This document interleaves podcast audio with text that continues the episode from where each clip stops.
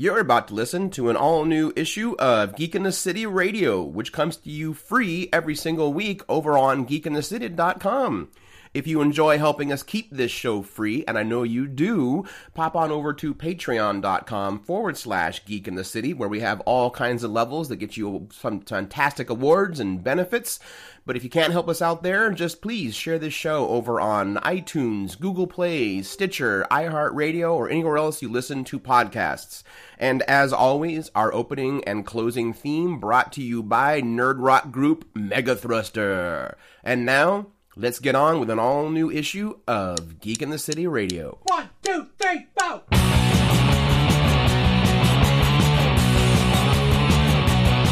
It's been a long, long week. Why don't you spend some time with geeks? So many issues a day into which we must delve. We're gonna talk about the stuff that makes you scream and shout. Hit the red alert. We're going factor 12. Thanks for pressing play.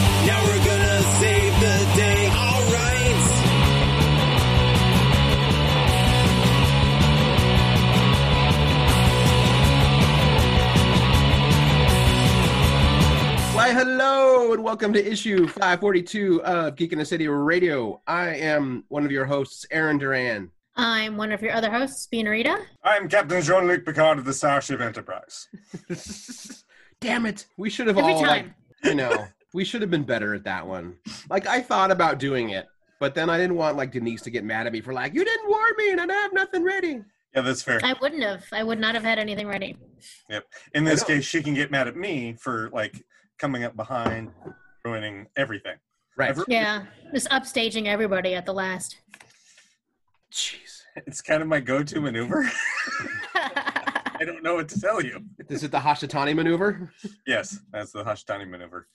Upstaging Nice. last minute. Yeah, I like that. It's Oh, got a good ring a- to it. That's a little too on the nose, actually. I've I've done that before. How's everybody, uh, how's everybody holding up? By leaning against heavy objects. Cat.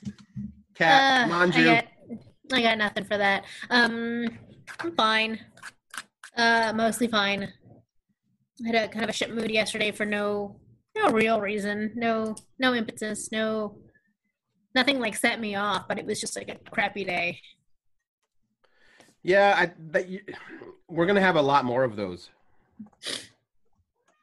I, I think I was just probably groggy because two nights prior I didn't get any sleep. I was up until six thirty. Oh yeah, I saw that. and then so then I finally fell asleep and I was up by eleven, which sounds like more sleep than it felt like. Um, and so then I was just not very. I was pretty lethargic all day. Uh, went to bed early, slept for twelve hours, uh, and then woke up the yesterday lethargic again, but from like oversleeping and just not not in a great mood. But today was just right. It was nice and productive. That's good. Cleaned, I cleaned my house a little bit. I cooked a nice dinner. I did a workout. Mm.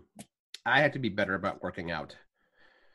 I thought you already worked out like every day anyway. Uh, but losing the gym has really like slowed me down. And it's just so fucking cold in the morning that I don't want to go for my jog when it's 39 degrees.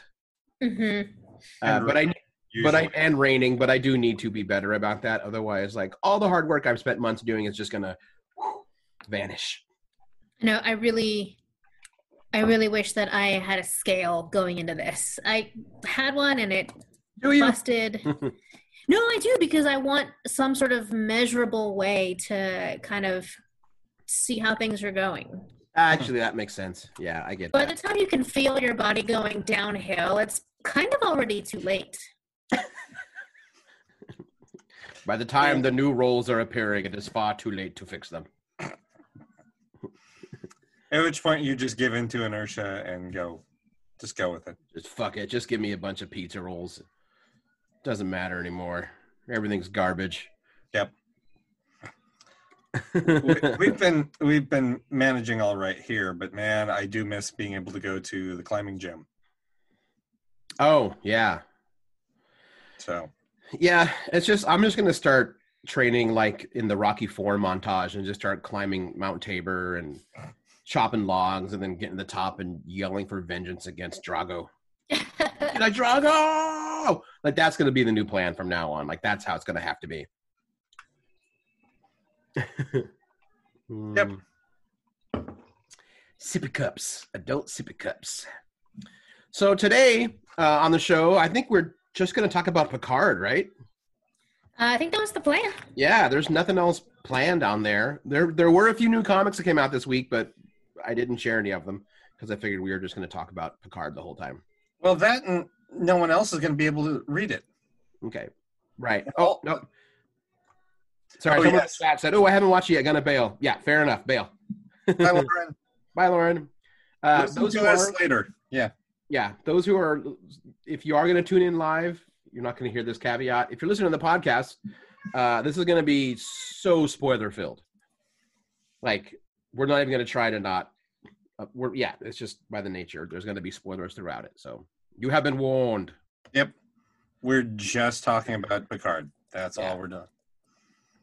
Um, like I don't know if there's a need to do like that big of any kind of recap. I mean, it's So where where were we at in the show when we talked about it last? Was that after episode five?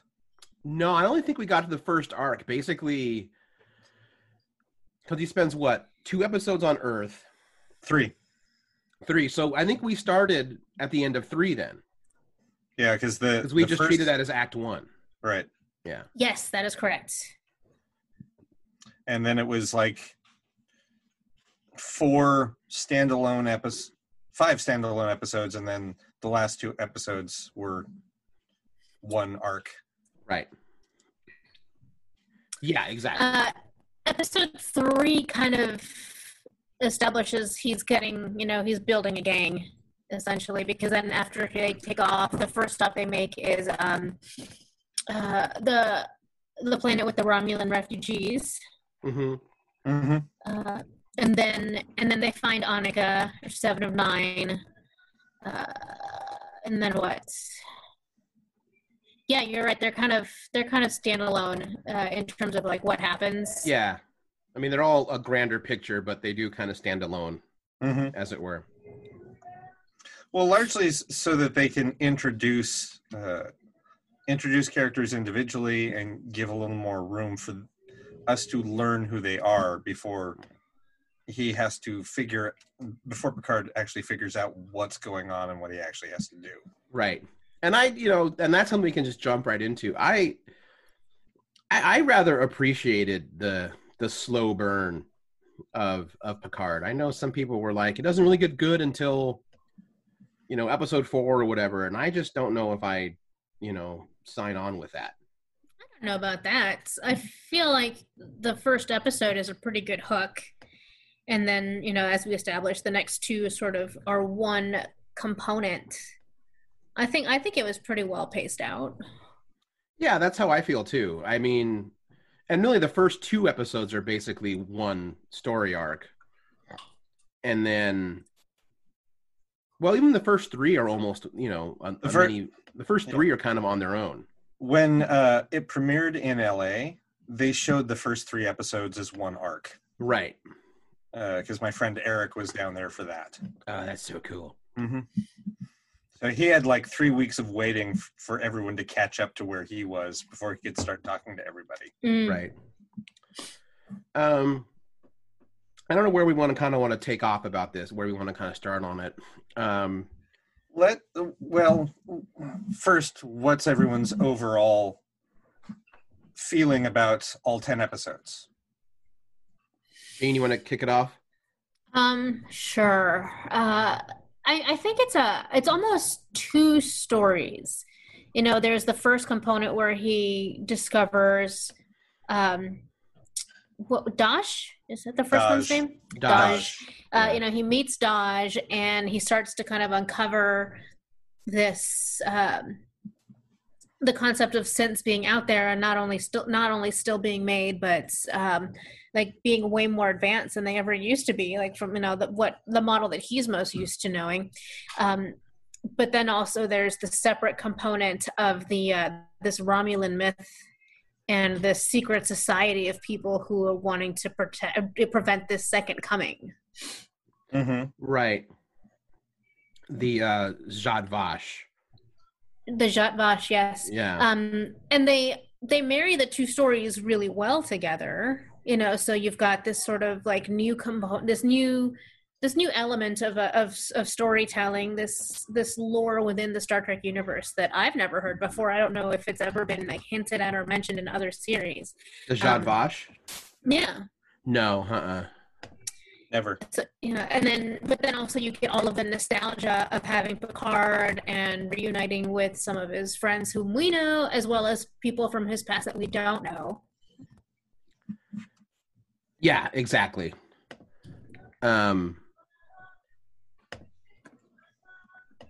Yeah, I mean it and I felt like well, if you in terms of how I felt about the show, um overall I I really liked it. Um I thought it was very strong storytelling. Um I I didn't have any bad episodes. I had episodes that I liked more than other ones, but there was you know, when the credits began to roll, I never thought like, well, that was a wasted whatever forty eight minutes. Like you didn't need to tell that story, or that was not a well told whatever. Um, every once in a while, I would feel some pacing issues in the in the series overall. Um, and I don't want to say I didn't dislike the ending, but I felt like they kind of.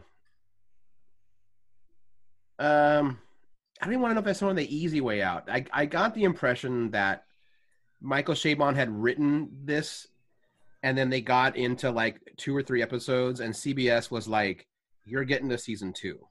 and they're like, "Okay, uh, all right." Um, because I get the impression that Michael Chabon had plotted this out, believing he was just getting one season. Yes. I, I would agree with that. that's really how it felt. Uh, that's I. I also would agree with that. I think that they um, they reveal uh, Picard's terminal illness in episode two, Yes. Right. uh, and then it doesn't get mentioned again until almost the very end. Right. And they kind of hinted at it in, you know, next gen, back in All Good Things. They they do hint at it. Um I don't remember that, but then it's been a long time since I've seen. so they never in Picard they never give his illness a name. But in next gen during All Good Oh, Things, right. Irumodic syndrome. And Yeah. he looks at Beverly and says, Why do you just look like you've just given me my death sentence? And she's like, It could be nothing.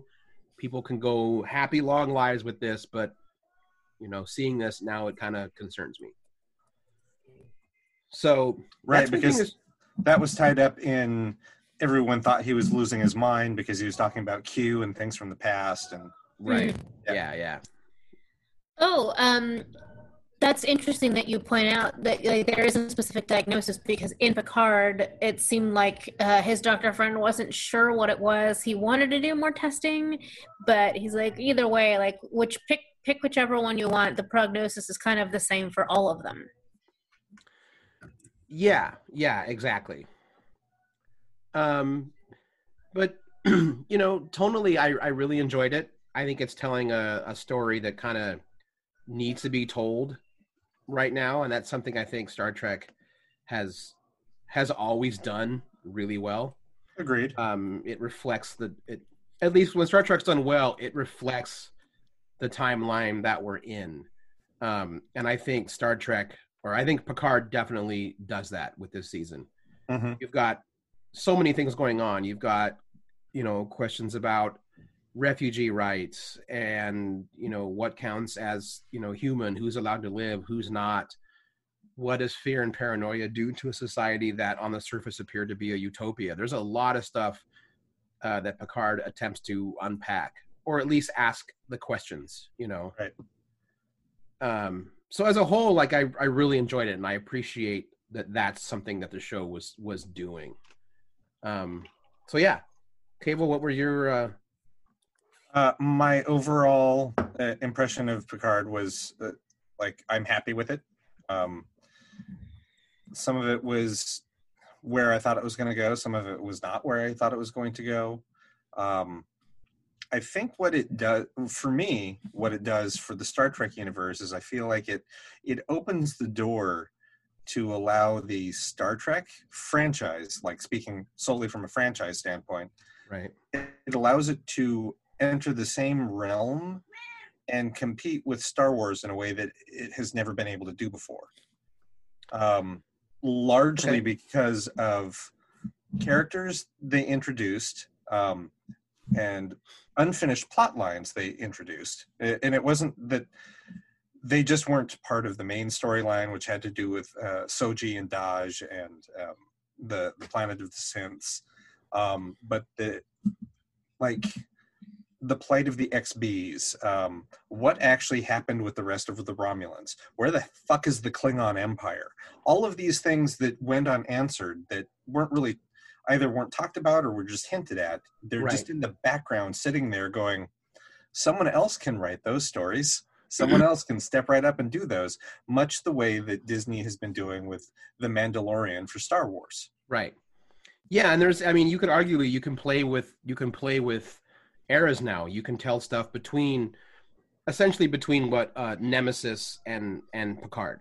Mm-hmm. Because that's really the last time we heard about the current Star Wars or Star, Star Trek universe was was Nemesis. um other than the flashback scene in the 20, on the 2009 Abrams, the Kelvin one. Right. Uh, when Spock's talking about I tried to save them, I failed, Right. all of Romulus died, kind of thing. Um, so you can you can play with that too, which is you know a really interesting interesting way to play with it. that's where I feel that um, I know that the impression that we are left with is that uh, Jeri Ryan is joining as a cast regular for season two because she's sitting on the bridge with the rest of the La Sirena crew. Um, With her girlfriend, Yes. I I realize that that is one interpretation and probably the correct one, but I feel like there's other interpretations of what was happening in that moment. Um, like I 100% believe that both of those characters are queer yeah. because it's space and who the fuck cares at this point. Well, Um, and both characters, it's you know we've got the new character, but they established pretty early on with her, and it was always implied in Voyager. Jeri Ryan has gone on record to say many times she just assumed Seven was bi, and they would have been more explicit with it if Rick Berman wasn't terrified of the gays. Yes, but there there is also a moment like that that bit of hand holding and that bit of connection between Raffi and and uh, Seven.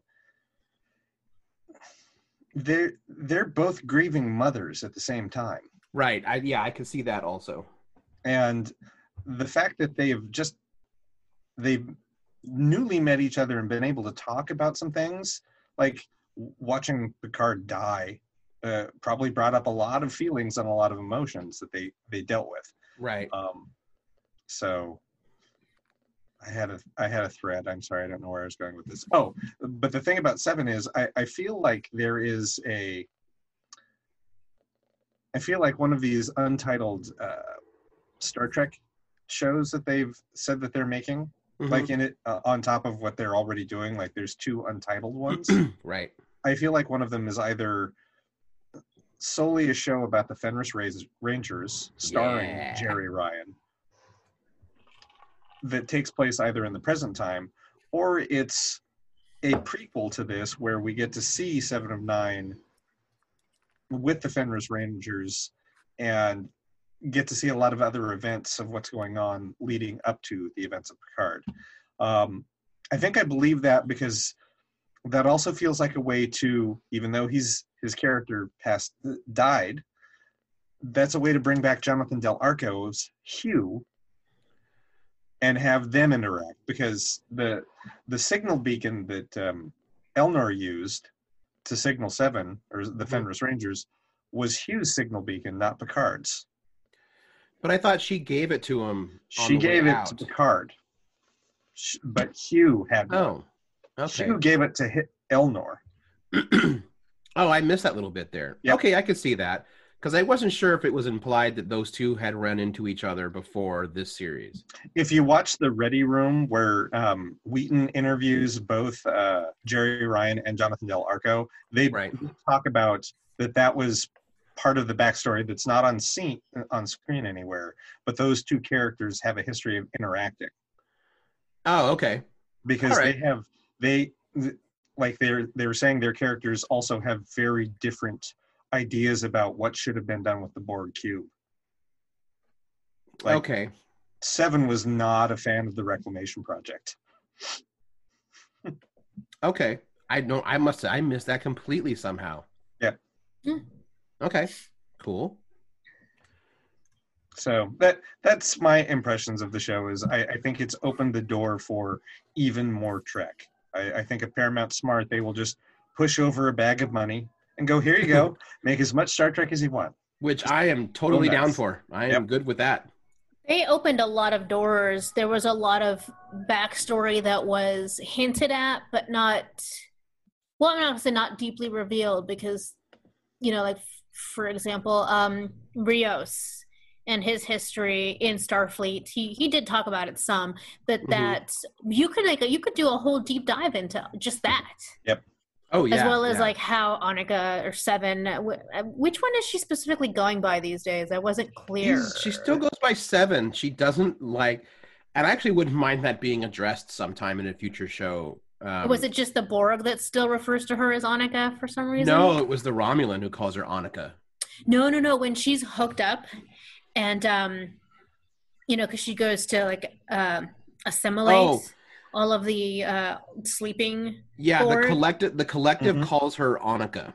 Okay, that's Um, what I was asking. I think it's Um, because when she's the queen in that scene, hmm she is not.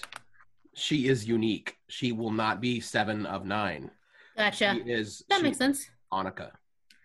Um, but how she got to be where she is, I, I would watch a whole series about just that probably. Yeah, Have either of you watched the Ready Room episodes? yeah. I've watched all of them. I completely all of them? missed the one with with with Hugh and and. Oh, Seven. okay. Oh, it's so good. Yeah. Um, he, Jonathan Del Arco talks about some stuff that I'm like, oh, that informed his Hugh from day one through what he did in Picard. I do remember that because he's mentioned it in some interviews also. Yep. Uh, how yeah, his own life has informed Hugh on on many occasions, which is Yep. both like wonderful and heartbreaking. Also, what do you know? yes, it is. it. Yes, Yeah. it is. Uh, Bean, have you watched those yet? Uh-uh. I highly recommend them. I think the most surprising thing about the Ready Room is that Wil Wheaton is the only person that could have hosted that. I'm not sure how to process that. I don't really care for Wil Wheaton. His um, he as an actor, he knows how to ask questions of other actors that allow them to give open-ended answers and expound more on their thoughts and their ideas rather than very pat answers. He also will ask a question and then just sit there quietly while the other person talks. Yeah, Amazes me. I think the other thing that helps with him interviewing also is that since he has been in Star Trek for so long, Mm-hmm. he is ne- he never asks the question, "What was it like?" You know, being on the bridge of this ship. Even if you're even if it's a cast member who's brand new to the series through Picard, he doesn't ask them, "How does it feel to step into like such a legacy and a history?" Because he knows how it fucking feels. It's mind blowing. The only It's a pretty basic question. Yeah. But everyone who's not worked in Trek always asks a Trek actor that, like, what's it like to walk onto the set of a bridge? And you know, Instead, he phrased it as cool. yeah he'll phrase it as so i remember when i was 13 and was sitting on- on the set and we did this and that was amazing so i i imagine that that was similar to what happened with you what do you think about this this and this though which is completely separate and Yeah. and expands on it and they'll go i'm so glad that you that you uh, asked that question and Yeah. they'll just go off It Right. is he is really really excellent at, at doing that and he he treats everyone with the same level of respect whether they're brand new to the um the series or whether it's people he's worked with for 30 years like or known for 30 years like uh, Yeah. he refers to frakes and spiner when he interviews them as my two dads Yeah. I did think it was hilarious. I think it was like episode eight or nine, the one where they had Patrick Stewart on. Maybe it was episode 10, It was episode 10. uh, where Patrick Stewart like has to finally admit that he didn't know that people called his shirt pull the Picard maneuver until like season five of Next Gen when he overheard Frakes saying it. And he's like, Mhm. What did you just say? He's like, You The know, Picard maneuver. you know, the Picard maneuver, and you stand up and do this, and he's like, "What? Does everyone call it that?" And they're all like, "Yeah, man." Yeah. And then Uh, if you if you had a maneuver uh, named after you, what would it be? Mine, like, what would I do? Yeah, what's your tick? Uh, oh my gosh, I don't know, but now I'm going to be all full of like anxiety, wondering what my tick is. uh, Cable, you got one? um ye- that's a, actually a question for other people. I don't know. Yeah, I wouldn't know. You- You'd have to ask people that we play poker with, and I don't play poker with anyone. Yeah, it's true. He does play Fizbin, but not poker. Uh, Uh, Norm says his would be the brisket rub, where he rubs his head. All right, I get it. yep. That works. What is the background song? I think Bean's watching TV. Uh, actually, no. You know what that is? No. I think Christian's recording music in the back room. The door Okay. is closed. Yep. Now it's all I'm going to hear. Yep. That that's him. I wonder if I can turn my microphone down a bit. yep, that's what I hear now. Okay. I was wondering if you guys could hear it or not because Oh, I can yeah. hear I just it over assumed my it was your. headphones. I just assumed it was your TV. No, no, no. Uh, when I said when I said TV earlier, I meant my browser. But uh, Oh, and no sack they won't because it's an original song. Oh, he just coughed. We heard that. no, actually, I think it. Oh wow! How do I turn this down? Um, Geek in I the think- City Radio guest starring Christian. Did you guys uh, hear PDX that? Broadsides. Hmm? did you guys hear that? There's No, but but now I'm listening there's, for there's everything. now there's booms going on outside. oh, um, because I'm, it's I'm upset. The cat's upset. it's seven o'clock, so everyone's gonna start going off on fireworks and banging pots and pans and singing. Seven o'clock is the is the time for fireworks. It's not even getting dark out No, yet. it's the thing now because I guess most hospital shift changes happen at seven, so everyone is like thanking them, Mm. which I get on principle, but also part of me would be like, okay, if you want to sing for your window, that's great, but Portland, could you not Portland and not blow shit up, please? Like, so that's what I think is what it is. Is this better? Well, now we can't hear you. We're just gonna have to have singing. That's all. Okay. It's fine. Just, I It's guess fine. that's just the way it's gonna be. Um, well, what's funny is I told him he should do it on Wednesday instead of a different night because I was already gonna be hogging the space, so he should he would it would already make sense for him to leave the room. And he did. Yep. It's hilarious. I know we can mock him later. It's well, now I don't remember what we were on about. Uh, we were just talking about our the- usual bullshit. the well no we were talking about the characters in picard and stuff like that True. um Um, so there's a question. Um, of the of the characters this season, and this includes Picard because Patrick, the Picard that Patrick Stewart gave us for Star Trek Picard, is informed by Next Gen Picard, but is still vastly different. oh yeah. Very much Um, different. Who, which character really popped out to you, and you went, "Oh, you." I like. I love the entire cast at this point, the or especially the entire crew of the Sirena.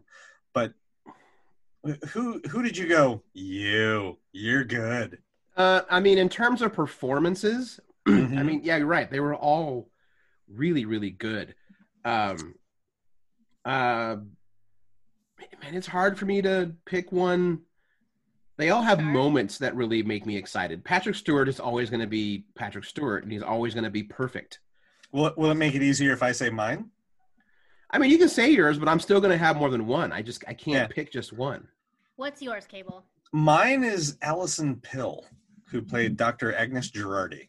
Really? Why? I- why her? because I believe as an actor, she managed to take us on quite the roller coaster of I don't know how I feel about you. Oh, I like you. I hate you. I like you. I oh, I now I really hate you again. Oh, I love you. um Uh, she was probably the most fallible of all the characters in this. I think. Yep. I also like that every time you move just a little bit to your left, we get shirtless Rios in the background. Oh, when he's playing Right. soccer. Yeah. Oh, I hadn't seen him there before. Tiny shirtless Captain Rios. there. Mm-hmm. I hadn't realized that. Well, now I'll just stay over here. Um, um there were just especially towards the latter uh, like uh, two or three episodes there were scenes that she gave where she had no dialogue and yet everything absolutely everything that she was thinking and feeling she wore right on her face and it was incredible. Like like there there were a couple um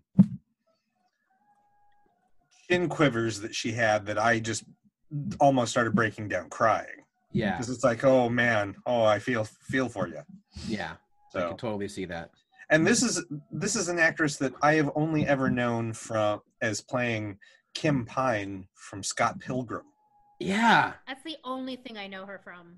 she was apparently she does a lot of theater and she does a uh, she was on Newsroom with uh, Jeff Daniels Oh, okay. Yep. Right. Y- Yes, also in a season of American Horror Story. But she's a classically trained actress. That's why uh, in the Ready Room, um, she and Patrick Stewart like are so clicky with one another. Like they they're just they kind of have that behind They're the stage. theater nerds. They're theater nerds, and they're having little theater nerd moments the entire time. Oh, that's kind of cool. Yeah. yeah, I can see that. Okay. Why didn't you to- tell me to watch this like a week ago? What? What? this uh this ready room business. Oh, I always watched it right after. But I would always watch Picard like Thursday morning. I'd have coffee. oh, my I'm breakfast, and I'd work on I didn't stuff. realize it was an after Yeah, it show. it's like the after show that they had for Discovery with Yeah. the Right, right, right. but they the host that they had for that was a, a copy of Aaron minus the personality. Oh, thanks. I do remember you mentioning that. and then mm-hmm. season two, they did these horrible Facebook lives, and I would hope they go back to. Gross. Yeah, I don't know why they did that. I'm like, don't. I don't want to log into Facebook to, and it's all glitchy. I will watch it on your app. Don't be stupid. Um. You- You're starting to phase out into a new dimension. Oh, it's like the fucking requiem for Methuselah. Yeah, kind of, kind of. And I'm like, oh, sh- oh no. Sorry. I didn't That know only works for the that only works for the people actually watching us right now. That's just annoying to podcast listeners.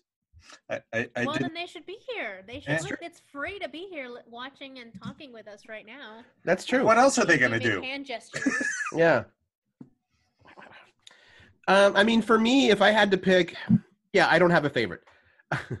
um, I had What, moments, what, many of them. we'll talk about the moments where they.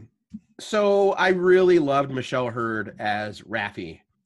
Um, there's a lot about her, especially her past, that um, hit me on like emotional levels I was not expecting.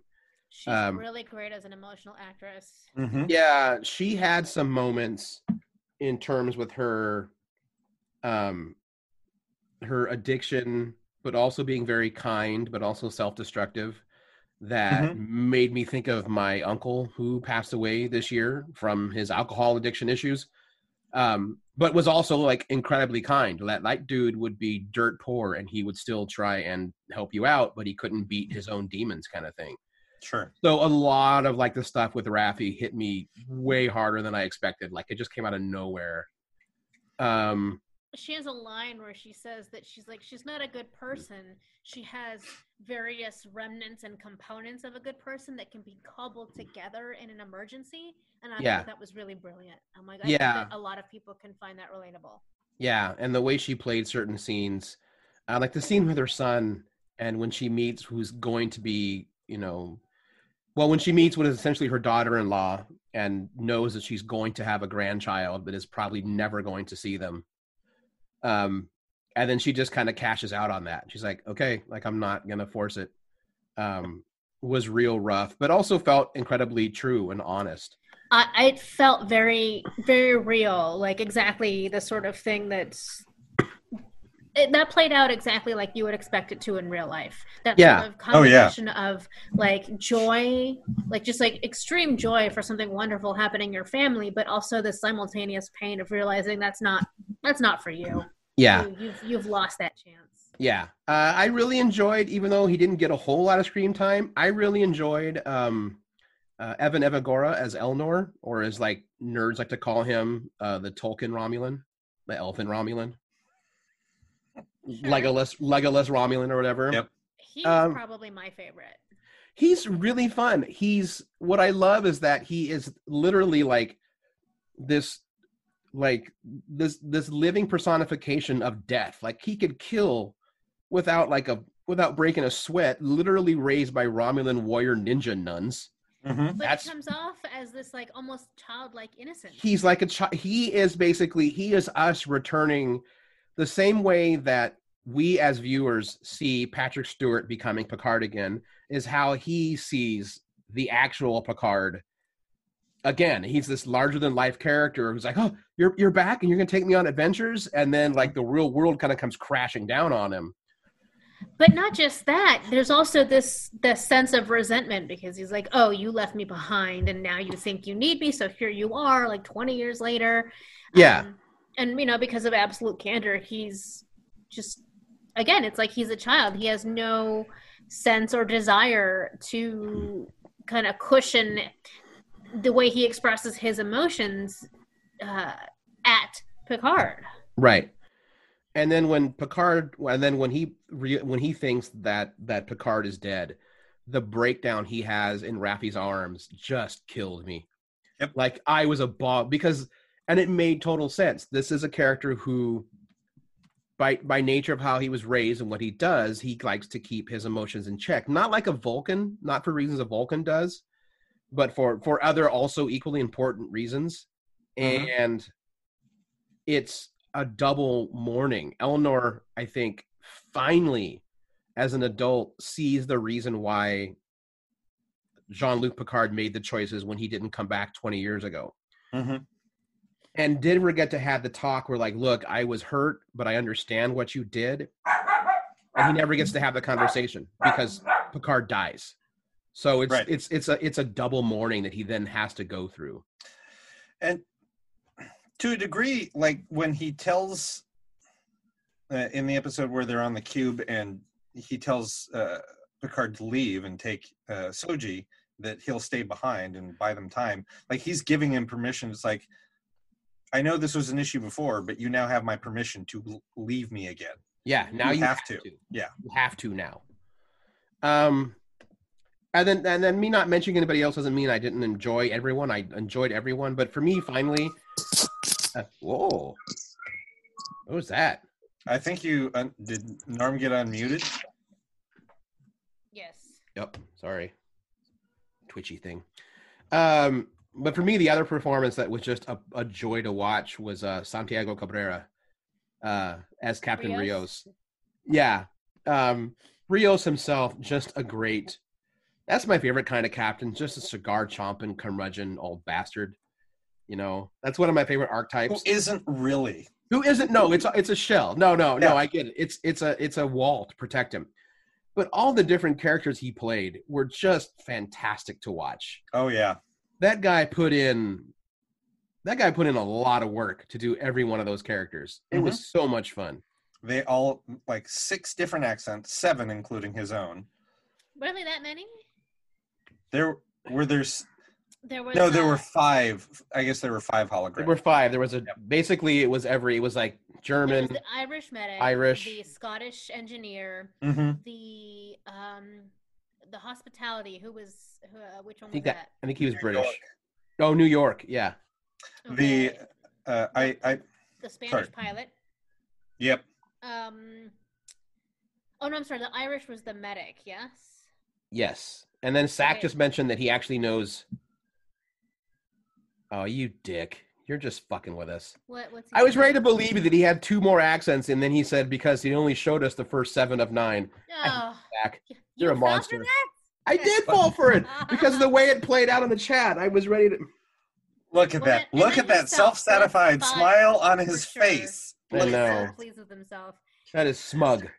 By the way, I will say that is like the one uh, weird uh, positive side effect of all of this is we get to see our listeners' faces a little bit. I know. I mean, that might be worse. No, it's not as bad as when Jen made me fall for the they won't let him cross the finish line joke. What's that?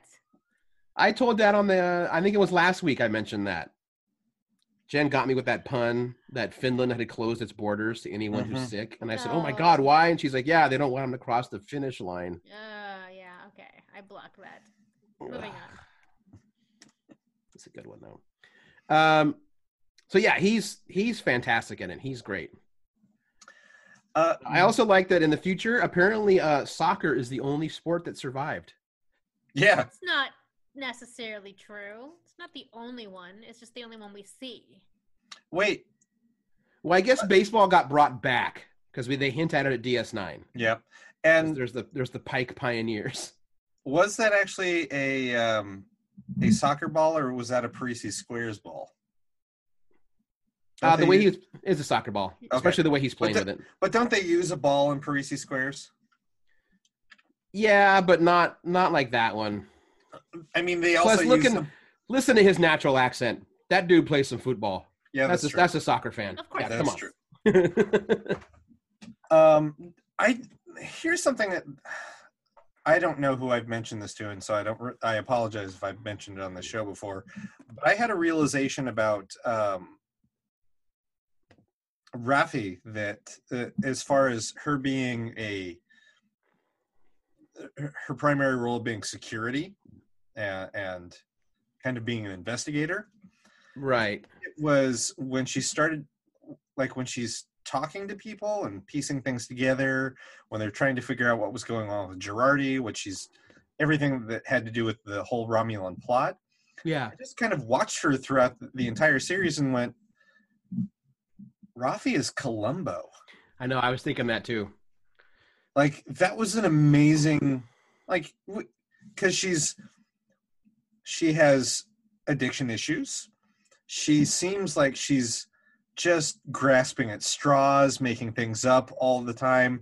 One more question. Just one more Yeah. question. But she's always leading everyone down the path that she put forth Mhm. so that she because she knows how to find the answer and i thought that was an amazing like i don't know if they did that on purpose but it certainly comes across that way that that's her investigative style which is very disarming Mhm. um, and very effective like you oh yeah. you don't see it coming you like you, you look at her and you're like nope she's security i'm not, I'm not going to give her anything but then you end up telling her your grandma's recipe for something that you've never told another living soul Right. and also that you're a romulan spy Well, she's not, but she yeah she Well, can get you. but to- yeah. No, she gets it out of people. Right. Yeah. Yeah. Yeah. Sorry. I, I yes. r- I really liked yeah i liked that uh, that comparison uh, of her to columbo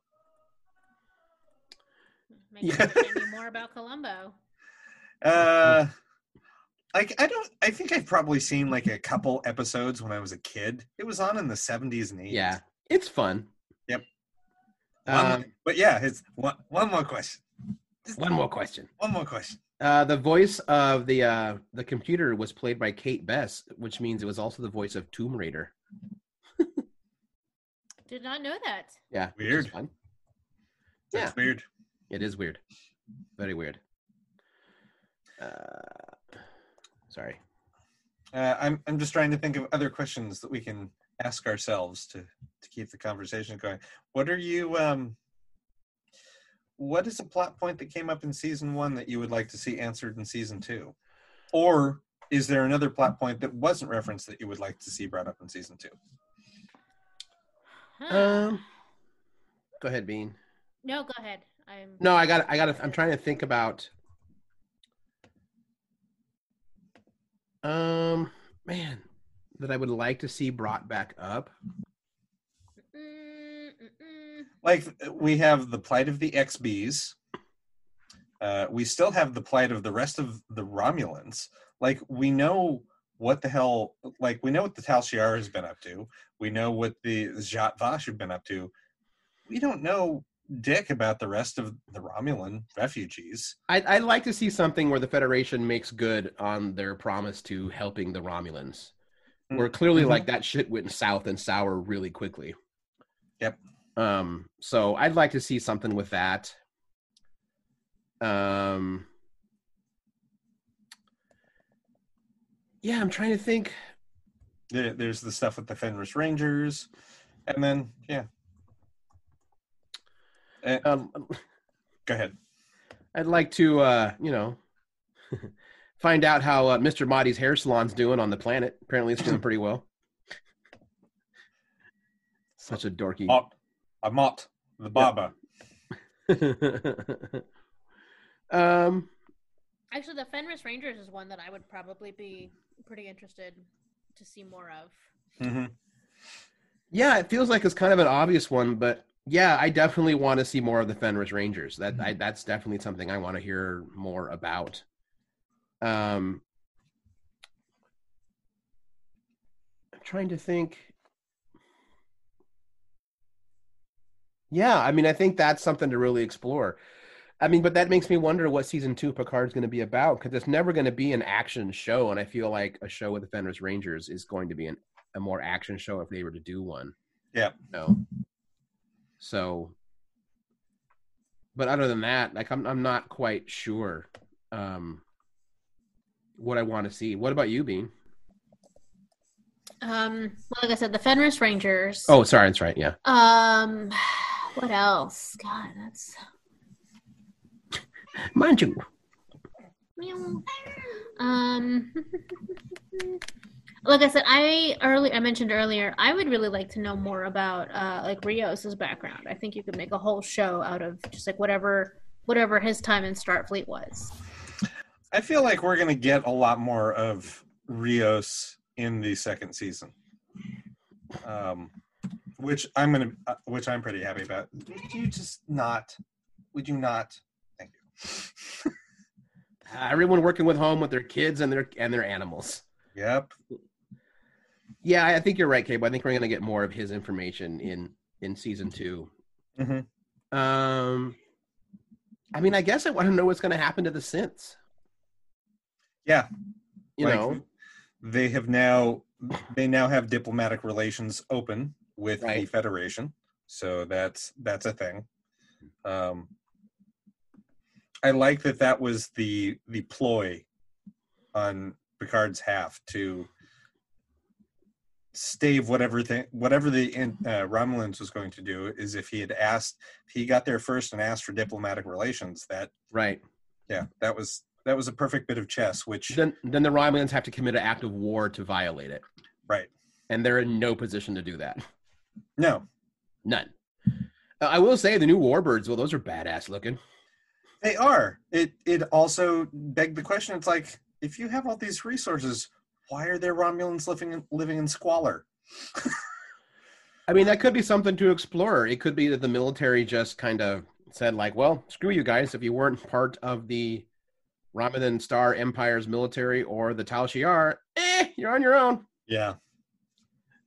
Um, Uh, oh, I and Cable, you were mentioning earlier that uh, like where were the where were the Klingons in all of this? Th- yeah, that's one of my favorite things to wonder about because it, it's not.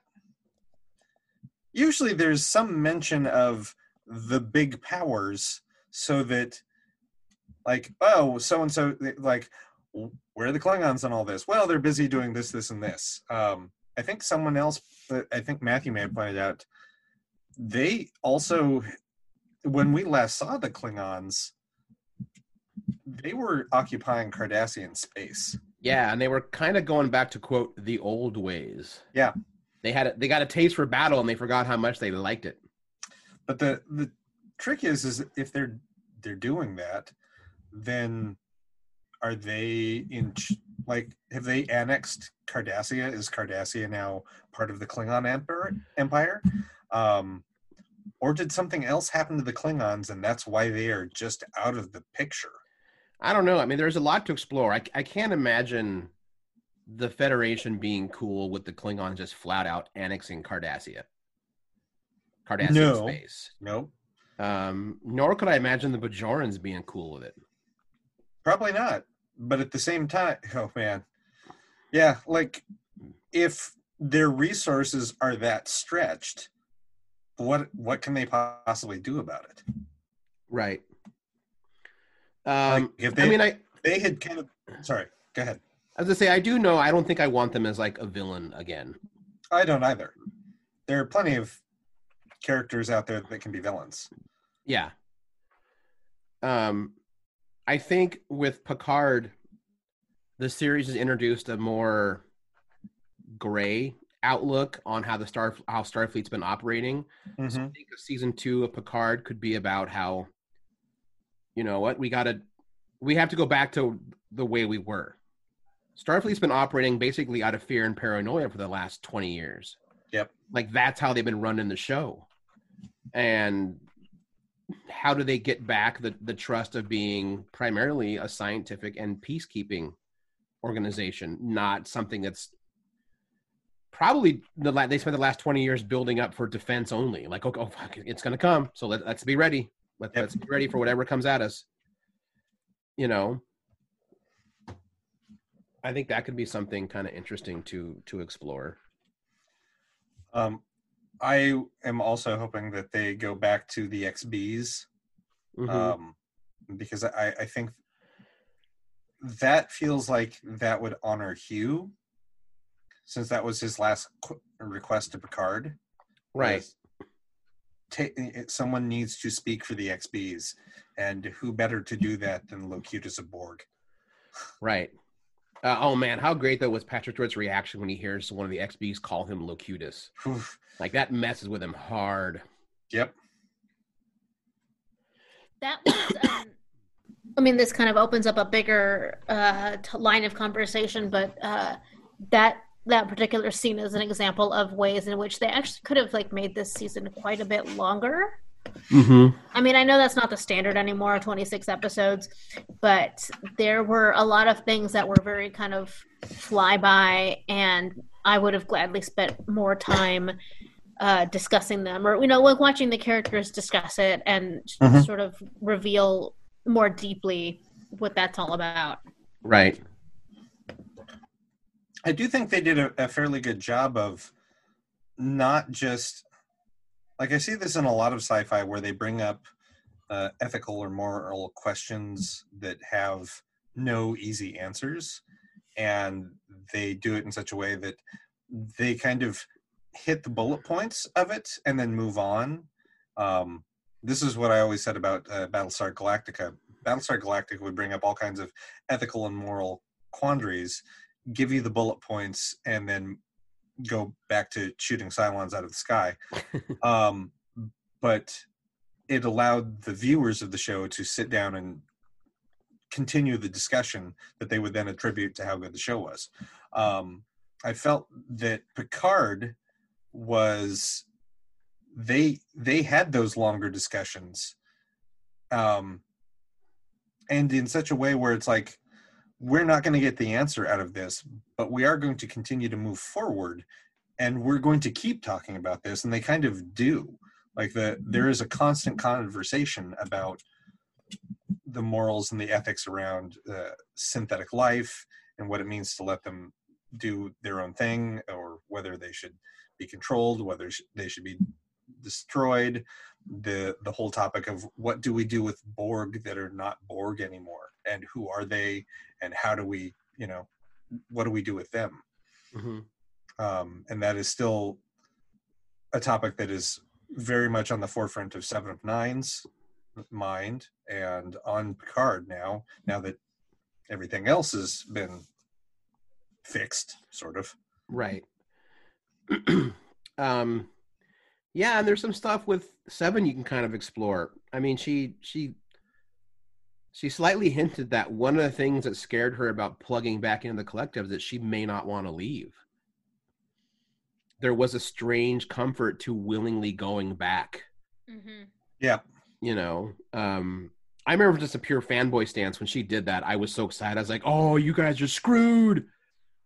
She's gonna turn the collective on. You guys are boned." And then, you know, the Romulan sister just airlocks all of them. I'm like, "Oh, that was dark." Yeah, was. That was super dark. Um, I I think uh, I think this is one of Peyton List my my favorite characters that Peyton List has played. Like I've enjoyed her in bit parts of other shows that she's been in, but man, she was just a vicious bitch, and I loved it. Yeah, I could do without the slightly hinted incestuous Game of Thrones thing going on with her and her brother. that was probably the worst part about the whole Mm. It was not only like poorly executed, I feel, but Yeah, yeah. I was like, all right, I don't. This doesn't work with these characters. Yeah, come It, on. it felt it felt forced. I don't know if it was the dialogue or the acting or a combination of things, but it just it didn't even like read as genuine. And even if it had, I didn't need it. hmm Right. There's Fair. plenty of ways to create a like a a contentious, you know, like we can't stand each other, but we can't be apart type of brother sister relationship. And Well, and he even it. he even hinted that she was the favored child, and that he was the one that the family was constantly disappointed in. I mean, there's your tension between those two right there, because she's like, "Listen, brother, I believed in you, and you're disappointing me too. No wonder father and mother hated you. You didn't need to add the weird like, hmm, are they gonna make out now? Because that's extra evil. I'm like, ah, okay, I don't need that. That's Yeah, I didn't. stop it. Yeah, pass. Yeah, that was uh, that's probably my least favorite aspect to Picard was that that implied. That's fair. Um, although speaking of which, uh, what did everybody think of um, what's his name? Uh, uh, uh, uh, Narek. Harry Treadaway. Yeah, Uh, I think uh, in much the same way that this is my favorite villain that I've seen Peyton List play. Um, Mhm. because she's played Golden Glider and Poison Ivy on Flash and Gotham, respectively. right. Um, I think this is my least favorite character that I've seen Harry Treadaway play. Okay, that's fair. I have to Like- double check see what he's played before. Uh, did you watch Penny Dreadful? No. Okay, he is. His character in there is not dissimilar to Narek. I feel like Narek was a little Oh, he plays Doctor Frankenstein. yes, Oh, all right. yeah, he does. Okay. Um, that show's been on my list for a number of years, and I never got around to it. um, it's fun. It is a lot of great background uh, TV fun. Um, Aaron, you should watch it for Timothy Dalton alone. Oh, oh that changes things. Okay. um, he yeah watch it for timothy dalton you'll enjoy it um trying to remember i think the other male lead in that is josh hartnett um who does a, a great like i don't want to name these characters because part of the naming is giving it gives things away about them yeah. um, and then Eva Green is in it, and she's just fantastic. Period. I might give it a shot. Yeah. Yep. But I mean, yeah, I'm trying to think of where the series will go. I mean, we're clearly I think we're going to get two more seasons actually. I think it's going to be 3. It feels like it's uh, a three-part story. Like this was the beginning, the second season is the middle, and the third season will be the end. Right. I look. I'm hoping. I, I feel like they've got. If they do ten episodes each season, we'll have thirty solid episodes. Right. This Oh, huge epic. shit, I want his housemates back. Oh, the His Yeah. the, the Romulan couple. The the, What? the two ex Tal Shiar people that live on the vineyard with him. Mm, yep. I love those two. The Romulan Vintners. Yeah. Yeah, I totally want those two back for sure. I do too. I want them a lot. I Yeah. really like them. Um, I think I know it's not been confirmed, but I can't imagine it not happening. I think, I think Whoopi Goldberg's involvement is very much going to influence what season two is about because they mentioned on the Ready Room they've already read, like Patrick Stewart and um, Alison Pill. yeah, have already. They know stuff already. Yes. Like one of them already knows like a story point, and they know different story points, so they couldn't even tell each other. Right. So Yeah. Uh, Stewart said that he, he he he knew something about season two, and he couldn't say anything about it. right. And Alison Pill knew something specific about her character for season two, but couldn't talk about that. Okay. Okay. Uh, Bean, how are you liking that? Uh, Grandpa Grandpa Riker energy getting off there when he was on the bridge, wearing his uniform again. Um, you know, I it's a mixed bag. Um, You I- like your space daddy getting old? uh, his age is definitely starting to show. I think it's been a while since I've seen his face, and uh, or and I mean maybe they aged him up a little bit for the show, um, but I just feel like the last for a while now the last the, the all of the imagery that I've seen of him was not quite that old, and now he's like appearing more as his real at his real age. Yeah. It's fine. Uh, and it was uh, the reason I had mixed feelings is because the one, you know, it seemed as though the one episode he was going to be in, he's just sort of, you know, settled down. That's not exciting. That's not Riker. Oh my he's god. never struck me as a settle down kind of guy. But you know, then he, lo and behold, he shows up at the you know at the last minute to save the day, and he's like, "Wait, you think I was gonna let you have all the fun?" yeah. He's even doing he's even doing that Riker lean in the chair. Oh yeah, he is. uh, all right, Vamp. I'll be right back. All right. I mean, just I'll be right back. Yeah, I know what you mean. Um, so when you get to the, Cut me off while you're gone. I that's not how any of this works Damn it! But why can't it?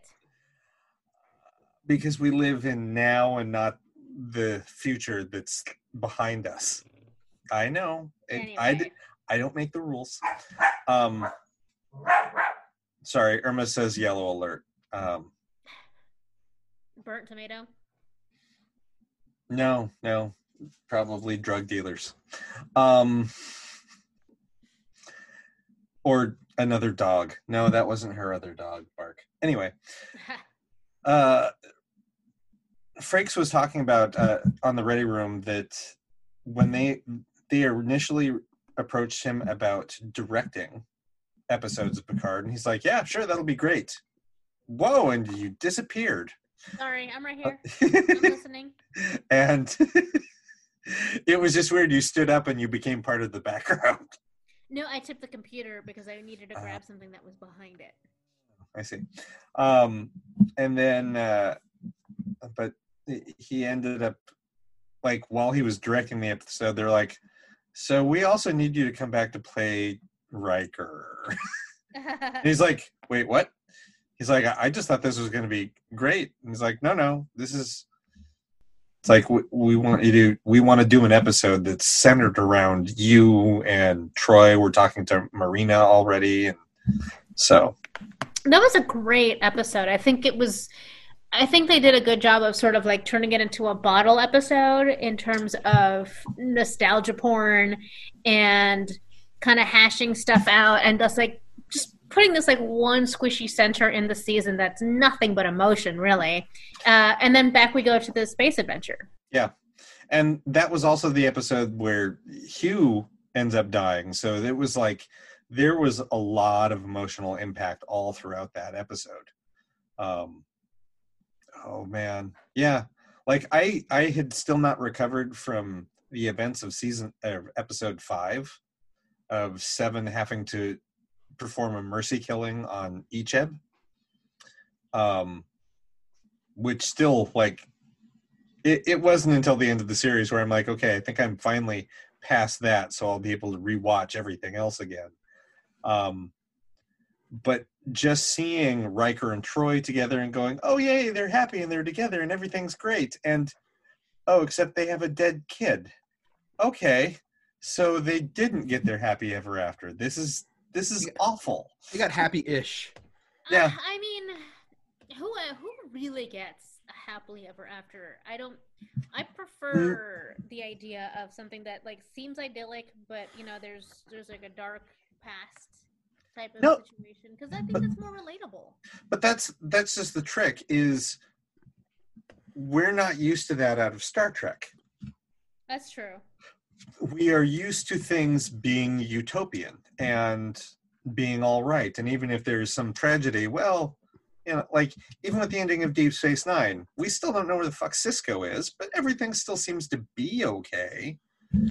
um everyone is just fine being a tragic character. It's as if they're all in a um Akira Kurosawa movie.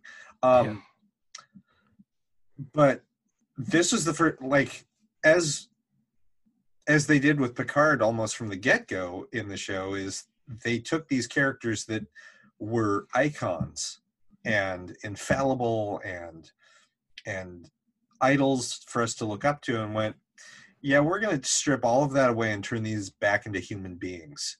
And we're going to make them feel and hurt and love and hate and you're going to watch it and that's like you're right that's all that episode ended up being is you got nothing but raw emotion going on with um, both troi and riker. Like every time uh, there was nothing more soul crushing or that hurt so much than both picard and troi telling each one another the lie of we're fine. Right. that oh that was so heartbreaking Yeah, and it and it also felt very honest. Yeah. In that in that moment, which is something I feel like that was the theme of a lot of Picard. It was um,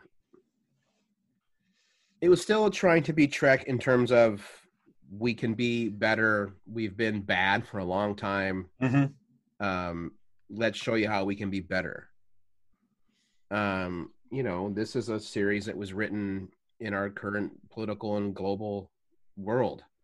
Yep. And Patrick Stewart like flat out says it. He's like, this is a series that is coming out after the massive mistake that is Brexit, and he doesn't hold back how he feels about that, like at all. nope Um, not even a little not even a little bit. Um, and I think what Picard does is it can kind of it, it holds up a mirror and said, "Here's everything you've done wrong in the last 20 years that has led to this. So now we're going to show you how to make it be better. We're gonna Yep. we're gonna do what we can." So, um, I think that's the strongest thing with with the series. I i'd mean- agree with that there are a few times it does kind of dip into the nostalgia bath territory, but I'm okay with that. It's fine. I, I heard someone tell me that the only way Picard ever really works is when it's tapping into those nostalgia moments, and I just I didn't agree with that assessment. Um, I think those moments were fun, and they made me excited, but that is not that is not where the, that is not the only place the show works sure me. Well, you weren't uh, you weren't in here when I mentioned it, but I was talking about how I felt like uh, the Nepenthe episode uh, is the most nostalgic and the most emotional, and it's also sort of a bottle episode. It's not the focus of the show at all. Oh yeah, no, it's not. And so I don't know to say that the only time it works is when it's being nostalgic as the show. The only time it works is when it's being nostalgic would be to say that none of the show worked. Right, and I think that's this argument this person was trying to make with me is that it didn't work unless it was being nostalgic, and I just didn't agree with that. But- I th- I think like most uh, revivals of, of something in pop culture, the best examples of that of, of of a revival concept are when it only sprinkles in the nostalgia but tries to be something that can be enjoyed by someone who has no or only a very little amount of background information. So like Right. I've only watched a like a specific you know sprinkling of you know the most important Star Trek Enterprise uh, or next gen shows, but it didn't take away from my appreciation of this s- series. Even if I didn't know who the fuck Hugh was, it was still it still mattered to me. Right. Still amazed you haven't seen that episode. Kind of amazed I didn't put on the list. That, Oh. That's your list, buddy. I know. Um, I I think if it had been nothing but nostalgia, if it had only made you, if eh, if the series Picard only made you think about what was in terms of TNG, then it would have been a narrative failure. Because if you're telling, then what's the point? If you're just going to reference, if you're just going to spend ten episodes making you think about what you loved about what was, then what was the point of making it? And Picard doesn't do that. It tells a new story with characters who have grown and evolved and have had good times and bad. Uh, so that brings up a question that I had wanted to ask. Mm, Uh, mhm. uh, and we talked about it a little bit earlier. You're killing me, Smalls. Way to go, Montu. Um, so we talked about it earlier. It seems like they had started writing the show or plotting it out in a way that dictated a single season show, like a limited series. Little cutie. Um, but then at the last minute, they sort of turn it back around, i.e., Picard is supposed to die and then he doesn't. They find a way to bring him back Right. and uh, I don't know. To me, that felt like a cop out, but I hadn't really thought about the the kind of more meta components of like, oh well, we we were wrap we were going to wrap it in one, and now we have more, so we had to change it around. Right. Do you think that you could have this series without the character Picard in it? Um, no, because I think it's all because so much of what drives the story going forward is a combination of his regret and his need to make things right on various levels. Um, just from a story plot point, if I think just from a, a story plot point, everything if, if you don't have Picard in it, the Romulans would have won. Narek, whatever, would have gotten through the Soji. The Zhat Vash would have gone to the planet and killed them all, and that'd have been it. Sorry, I don't mean uh, this. Like after season one, if they had actually killed him off the way Hmm. they were implying was going to happen at the end of the season, That's what I thought you meant. Oh, I'm sorry. yeah, what, how would do you think that they could have continuing seasons of Picard if there is no Picard? Um, I think they would have had to have named it something to begin different to start with. But yes, I do think they could have killed him off um, in the first season and then continued with the cast as it was uh, in the second season. Largely because then you just slot um, Jeri Ryan in as your series regular Ooh, yeah. so Right. that people have still have someone long term to to get so that uh, uh, Star Trek fans still have it's like magic. Is that your replicator is working again? Good, good job.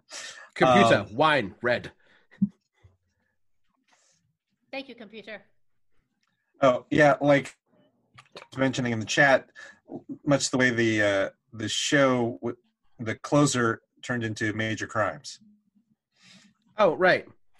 Um, or more recently, the way the show Roseanne turned into the the Connors? The Connors. Yeah, right.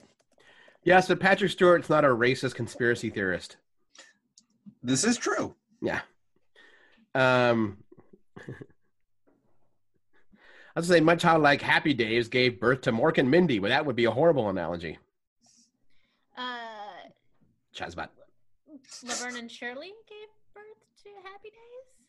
No, No, So everything the other came- way around. Everything came out of Love American Style, Mhm. which spun onto Happy I- Days, and Happy Days begat Laverne and Shirley. So did Okay. Mork and Mindy. And um, Joanie Um, loves Tony Chachi. loves Chachi. Tony loves Chachi. Um,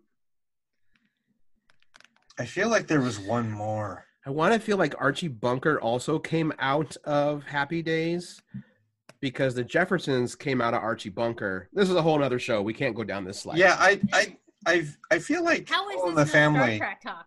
I don't understand. um. Anyway,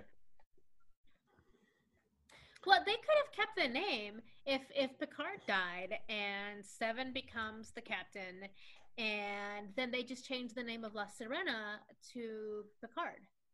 you can't change the name of a ship. That's very bad luck. Yep. And that ship already has a captain. Yeah, it does. Rios. Hey, Like if What- you would what is Picard's role on that ship then? Or just Picard was an admiral and in he Starfleet, but La Sirena is not part of Starfleet. Yeah, it's a private No. ship. yeah. So his his role on that ship was passenger. Right. Uh, His role was the old man wanting to do it one more time. He was the he was the client. Yep. Rios like admitted that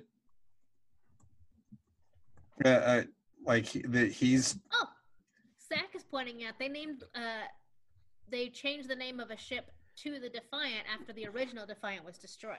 It's Although still bad that's luck. Not a sh- it's not a ship ship. It's a uh, it's a what's it? Well, the Defiant is a ship, But isn't it like a little ship that goes inside the big ship? But it's still a ship, though. It's not this. It's, no the saying that Defiant was the Defiant was not a shuttlecraft. The Right. Defiant was no, a it's bigger than that. Yeah. It didn't go into its own bigger ship, though. Oh, it did not. I thought I thought No. the Defiant fit within the Enterprise. It does. No, no, it doesn't. That's It- why they have it it. can. With No, the Enterprise E allowed the Defiant to dock in one of their hangars when it was damaged during the fight with the Borg in First Contact. No, it's sal- it's adrift. He even says it. The Defiant. Riker says adrift, but salvageable. Oh, oh, you're right. They, they just beamed everybody off of it, didn't they? Yeah, Okay, my mistake. So it's not. Yeah, it's too big to. yeah. It's too. It's big. It's big. It requires a space station, Yes. Which is why it was docked at Deep Space Nine. I mean, Oh, if it has its no. own US, if it has It's its own US, then them. it has to be its own ship. Yeah. Hi, Lindsay. Hi, Greg. I thought I saw a cute panda, not panda, a cute raccoon. So, yeah, you could continue on the series if if they'd have let Picard stay dead.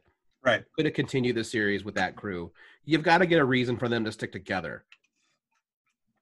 He's kind of the glue, so you'd have to have created a reason for them to stay bonded. Some kind of, you know, see the mission through or something. You'd have to give them a reason.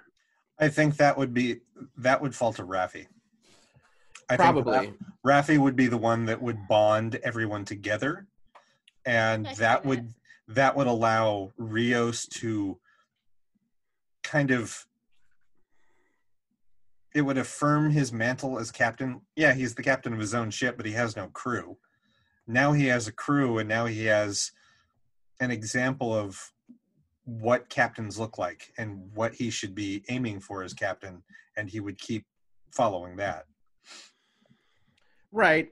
Although I think Rios already had that in the previous captain, True. the one that was killed. You know. The idea of Raffi being the sort of the one that brings and keeps them all together, though, because she has she does have this sort of like fucked up mom vibe. Like she's she's a mess, but you love her. You still Right. love her, you know. Yeah, and that I I I think that's part of her power is that again, like being unassuming and being kind of a fuck up allows her to investigate things that someone else would like they're like they're getting too close to the answer kill them they're like ah no she's she's never gonna figure anything out it's like she had this shit figured out three years ago dude Yeah, except except she's they all know that she's a crazy drug addicted person who lives out near Vasquez Rocks. So no one's ever to take her seriously. No, and that's that is her advantage over everybody. Um, yeah, I think I think it's part that and part like what Bean was saying that it's also uh, a bit of uh, this she's still being a mother to everyone. Uh, I I'm always cautious with that because I don't want to just paint her in, into the role of maternal character, Right. Because she's not that either. Like, You can be a mom and not be maternal. yeah, because she she also still scares me a little, which I, I think is you know part of what she's supposed to do. Like we've watched her while stoned and drunk weasel uh, information out of a Starfleet, a, a very decorated Starfleet officer. Right. It's like you're gonna do me a favor. No, I'm not. Yes, you are. God damn it, I am. Uh, yeah. Yeah, she's she's got connections. She Yep. knows how to kind of hustle people a little bit. Yeah. Yeah, and if that's her operating at like even 60%, we're not prepared for her 100% ever. Right. We're just not. No, not at all. Um. So yeah, I mean, what do you? trying to think what else because we got to wrap up the show here pretty soon. Yeah. Sorry, folks who just signed in. um. Jeez. Um, So let's say that Guinan is beca- is showing up in season two. What do you think her involvement is? How does how does that impact the story? If you were to kind of do a quick season two breakdown. I think it depends. uh, I talked to a friend at work about this. I think it depends on what her relationship with Picard is at present. Like if she's shows up and their reunion is friendly and amicable, and they're moving, and then that kind of informs maybe he's taking on an even bigger task. Um, but if it's adversarial, like it could very well be that she comes in to go, "You done fucked up," Right. and then it becomes something even like, "What did he fuck up?" Did, Right. Did he did he fuck up by helping the synths? Did he fuck up by turning the Borg into sympathetic characters? I mean, which is interesting because Guinan's already been there with Hugh. yeah, You know, she was the person who was the most adamant to not bring Hugh onto the Enterprise.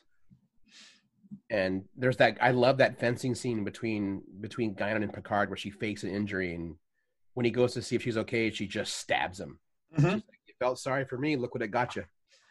Yeah. Um oh, it's a great it's oh you gotta watch I Borg Bead. You, you, You- should just you watch it. do. You should just watch it tonight when we're done So here. That's the, that's the Hugh stuff.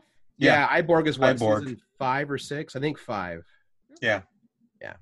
It's really good. But she's mentioned like the Borg basically like spread her I think her line is they spread my people to the four winds or to the galaxy. Mm-hmm. Um is the word. scattered, okay. Um I mean in I Borg, she starts as very anti-Borg, doesn't believe they're they can be redeemed, but I don't think she feels that way by the end of I Borg. no, Guy, like you're she- saying. yeah, she- Guinan, yeah. she, she's against the plan. So, that, like, there are definite definite plot points from next gen and from uh, Picard that will she will definitely have an opinion about. Right. So I I I can see a pretty good outline of like what her role would be in in the second season then because almost certainly like I mean like logically speaking the second season would have a lot to do with okay well now what do we do with all these synths that have been created secretly and are way more advanced than um than what we were used to before shit hit the fan and uh, Guinan coming in as someone who was very adamantly anti-Borg previously, probably still is. But she wasn't anti-synth. Like she was friends with Data. Um, Yeah, and, and she even has that great line in Measure of a Man when Picard's when he when Picard goes Picard goes to talk to her on ten forward, and you know she says you know an entire army of datas, you've got perfect labor, and Picard's like you're talking about slavery, and she says well that's kind of harsh, isn't it? Knowing that's exactly what she's saying, and he's like no you're right, You've been dancing around the word, but that's exactly what we're making. We are trying to create an army of slaves, which they kind of did in the opening season of Picard. Yep. Like they kept making synths. They just took away any of their free will. Mhm. So I would think that if the planet of synths found that out, that would not track well with them. Probably not. Um, because I think you can make the argument that that planet of synths don't necessarily realize that Starfleet actually created basically a drone labor class because it's kind of I think it's implied that they have no outside communication. They just send an emissary every few years and they've been whacked every time. They're like, oh, they didn't come back. I guess it's just dangerous out there. I guess we'll just keep doing this. Oh, this rings a bell. Um, and then there's also, as much as I want to be like, I want this character back. I want this character back. Um, there are a few things I would love to explore. Um, I actually would like to see what happened with Janeway because she was, in theory, Seven's biggest vocal advocate, and apparently that did not go well. eh. No. So I wonder is Janeway culpable in some of the actions that Starfleet took later on? Um, and I also want to know out of everyone, I want to know what happened to the Doctor, to Robert Picardo's character, Um, I would because guess, he's he does not consider he knows he's a hologram, but he also believes he's alive. He is sentient. Um, as far as Janeway goes, I would imagine that she sort of ended up in the same boat as Picard, uh, more or less, where you know the, as as Picard said, Starfleet changed. It just it wasn't the same Starfleet that he that he joined. The um, the beliefs changed, or the the reasons for acting or decisions were made seemed to have changed, and people weren't doing the right making the right choices for the right reasons anymore i would guess that janeway f- ended up feeling the same way if that's you know if that's how if that's the universe that picard lives in then i would say that's Right. the same the same world that janeway Mhm. lives in where they've exp- they you know they explored the universe and they had a lot of experiences and met a lot of different races and their their eyes were opened up to a lot of different perspectives. Meanwhile the assholes in san francisco are the ones making the decisions Yeah, and kind of going off of old old information and relying on their their sort of confined humanistic uh, cultural views. Uh, and i mean and isn't that the whole point of picard is that it's it's a it's a it's a mirror into the the societies the, the governments that we're dealing with right now Mhm. it's all Yeah. very it's all very nationalist but in a very negative connotation where it's like it's us and they're them and they're different and we don't give a shit about whatever they're doing whatever they need we just want to do things our way for us right. I would see Ja- i would expect janeway f- would feel the same way and be like fuck you guys i'm out because you're all selfish assholes and there's a whole another galaxy out there of people to care about Yep. So, do you see her going the same route as Seven and maybe working with Fenris? But that would be awesome. But I don't, you know, I don't. I don't I- know her well enough to, to to feel like I can answer that question. Here, here's a thing that uh, Matthew found out um, because we've been we've been watching this a lot of this together and having these conversations as well of like where's everybody else from all the other shows like where's Geordi where where's like I'd love to know where Major Kira is or Colonel Kira is um I just assume whenever they said on what we left behind is what Kira's doing. The the DS9 documentary. oh right right um but the the the point that um Matthew found out he's like so it's like we don't know like if you think about Voyager a lot of the Maquis would they have gone back and tried to join Starfleet, or would they have gone the way of trying to find something that was similar to their values, Right. maybe Fenris Rangers? And he brought up the point that I don't believe it's ever said on screen, but Robert Beltran has talked about the fact that uh, Chakotay's spirit animal is the wolf. And Fenris is a fucking wolf. Oh shit, that's right. That could be cool. That's something fun to kind of play around with. yeah. Zach is mentioning the same thing in the chat too. Oh no, no, I'm sorry. He says Torres would have been the one Yep. uh, running Fenris. like it it also is entirely possible that Chakotay may have died and a bunch of people that like Torres and Seven of Nine may have founded Fenris in his honor. Oh, there you go. Maybe. I know that Robert Beltran does not want to come back to Trek. I know he doesn't. That dude will never come back to Trek. Which is Uh, they did him wrong yeah, they did. a And lot. and, I, and I'm sorry for that. Like I I I think he got he got the short end of the stick for a lot. I mean, we all know that uh, Harry Kim would probably still be an ensign.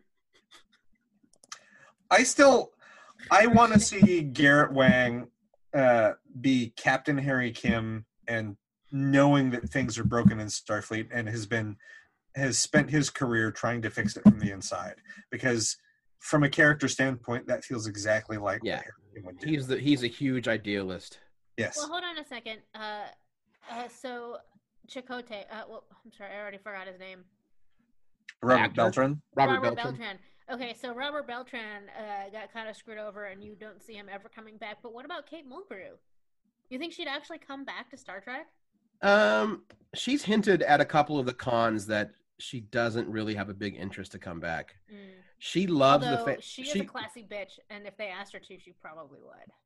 possibly the thing Maybe. with the thing For with the her right thing. is that she adores the fans um but her her experience on the show was not pleasant and No. that's and that's almost all Berman and Braga it's a different show now so maybe she'd be treated differently but like at the time they were filming Voyager she was also a, a single mom with like two teenage kids and they would tell her like well too bad. It's a 16 hour day and you're the captain of the ship which means you don't we're not going to film around you. Like they were shitty to her. You know i think i've told story before but her last day of filming voyager ever the director said that's a wrap on on her and they turned the lights off. There was no rap party Yes, you've mentioned it. You've mentioned it many times. yeah well it's just so infuriating like robert picardo was the only one that like brought her a cake No, no, no. It's it's it's. I think at this point, it's a well-known fact that like she she got a shitty deal. They all did. her entire time in Star Trek. They um, all did. I'm I'm still surprised that Jeri Ryan came back. Like she had a horrible time. Um, Robert Beltran had a horrible time. It- yeah, I think only Picardo did okay, but he's such an old school TV guy that he's like, eh, it's a gig. I'm gonna, I'm gonna Yeah. just, just gonna ride it out. Yep. Um, uh, a c- back when I was doing uh, Trekucation, I ended up reading the 50 Year Mission. Mhm. And there was the first 50 years and then the second 50 years. I only made it through most of the first 50 uh, and I actually had to stop because it only went it we had only gotten as far as Enterprise and I didn't want to spoil anything on Enterprise. So I actually don't know any essentially dirt beyond Voyager. But every every series within the Star Trek universe has a lot of shitty offstage behavior Yeah, Mhm. most of it comes from the production groups and the writing rooms there's a little bit of like you know beef between actors but not not really it's it's really all about the people who were in charge which surprise surprise it was mostly white dudes yeah. sorry Yep. Uh, listeners But yeah, I don't know. There, there- there's things they want I would like to explore, but I also don't want these new Trek shows to just be like, look who we brought back. Hey, you know. No. Uh, Like- I want, right. it's got to be original storytelling. I mean, they would have gotten Patrick Stewart back if it would have been like, "Hey, Picard's back and it's TNG Phase Two. Like, no, he wouldn't have come back, and I don't want Yeah. that. Like he turned them like the original pitch that they brought to him. He said, "Nah, thanks, I'm not interested." Mhm. Oh, Like they had haven't to. heard about this. Oh yeah, uh, Chabon talks again. Chabon talks about in the ready room. It's like Patrick turned them down at least once or maybe twice, and it Yeah. wasn't until they brought Chabon on and he came with the treatment that Stewart went. Wait, this is different. This is interesting. Let's talk more. And Yeah. then Interested to know what those other pitches were. Well, the the pitch that won Stewart over to join still is not the show we watched at all. Course. Like yeah, it, the that pitch was still they threw that out and all work collaborated together and came up with the show that we all watched. So, hmm? who knows? I would still be curious to see like what those first ideas were that Sure. he passed on, just just to know Right. like what people thought was a good enough reason to bring back So the next gen uh, entities. here's your mission go to a convention with either Patrick Stewart or Michael Chabon. Yeah. Get them drunk, get them talking. Patrick Stewart, back. you get him stoned. I can see that. I uh, can totally see that. yeah, we should probably start to wrap up the show here. I've, I I would agree, uh, mostly because I can smell dinner downstairs. Oh, that sounds delicious. Yes. We'll be right over. I don't I don't know what it is. But Oh, we'll still be right good. over. Uh, a quick little note with our um, sponsors: Guardian Games is still open and is doing online ordering and curbside pickup. Guardian Games is not open to the public. They are Yeah. doing online orders and and uh, curbside pickup. They- Okay. I, Don't I need to make that planning at first. because we still have motherfuckers showing up and Just trying to come pulling in. doors. Yes. I yeah. I don't try to go anywhere. Well, I mean, I don't try to go anywhere for the most part, but I don't try to go anywhere anymore without first checking: Are you even there? Am I Right. allowed to go in when I get there? I don't know how I'm supposed to be able to take the world and grab it by the shirt collars and shake it vigorously and go, it's a global pandemic. Are you fucking kidding me? But I got to get my Um, single cards. You're not wrong. You Oh, are I 100% not wrong. I know. I got to get him. Um, Tell you ah, what, I am. I've never been happier to be just like a straight up TV person. Other people have all kinds of hobbies and activities that they like to do. I'm pretty content to watch a lot of TV for most of my free time, which is all of it now. I'm doing all right. uh, I wish I was allowed to do that. Allowed. Ah, it's a lot. It's a thing. Moving on. It's a thing. Well, I have work I have to do too. So yeah, Bridge or uh, uh, Guardian Games online orders only, and then they do curbside pickup. Also, Yep. uh, it's only card transactions, right? That is correct. No cash. Are No cash. Online, are we paying online first and then we pick up our stuff? Yeah, everything is. Uh, usually, we just call you for payment. If you want to do PayPal, there's an additional five dollar charge. So everyone's like, "Yeah, nah." Yeah. Uh, Bridge City Comics, I think, is kind of a similar boat. Online orders only. I actually just read that they have been curating like gift packs or Collections? collections and stuff. Yes. Um, also, Okay. it's their 15th anniversary, so happy anniversary, Bridge City Comics. Oh, that's right. Yeah, Um, yeah. He opened on April Fool's Day. Yep. yes. Happy anniversary. Yep. to- Or happy birthday? What's what's correct here? Whatever. Uh, Bridge City Comics can get its driver's permit now. Get its learner's permit.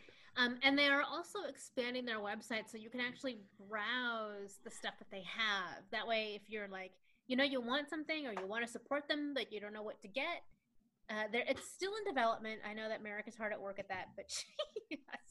but Merrick uh, has spent the better part of a week and a half building everything that they have needed for their online store. Yeah. I'm kind of envious. I would love to be doing that. Um, but the point is, Yep. If you if you want to peruse some racks as though you were actually inside BCC, hmm. you can sort of do that right now. Yes. That's you what I said. There you go, Alright. Cable. I That's what I said. Yep.